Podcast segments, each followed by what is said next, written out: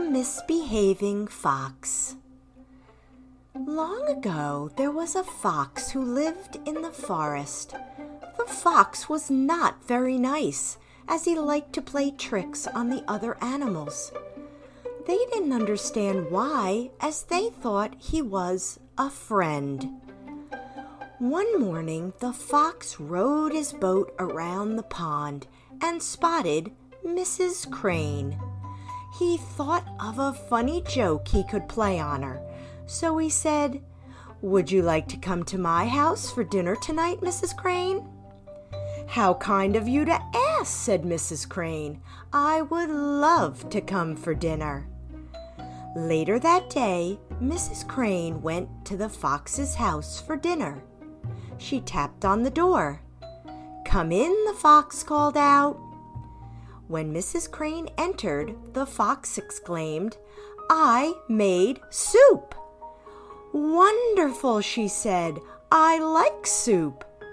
The fox and Mrs. Crane sat down to eat, but the trickster fox didn't put the soup in a bowl. He served it in a flat dish. The fox felt very smart. A crane couldn't eat from a flat dish because of its long beak. All she could do was dip the tip of her beak into the soup. The fox soon slurped it all up. Mrs. Crane was still hungry, but she didn't complain.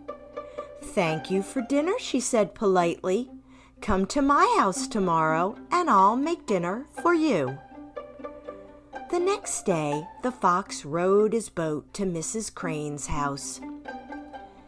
I don't like to brag, she said when he arrived, but my soup is the best. I use vegetables that grow in my own garden. Wonderful, said Fox. Let's eat. Yes, let's eat, Mrs. Crane agreed, and then served the soup in a tall jar. Fox tried and tried, but he couldn't get a drop. All he could do was lick the top of the jar while Mrs. Crane dipped in her long beak and drank it all up. The fox moaned and groaned as he rode home. I'm so hungry. This is my reward for tricking a friend.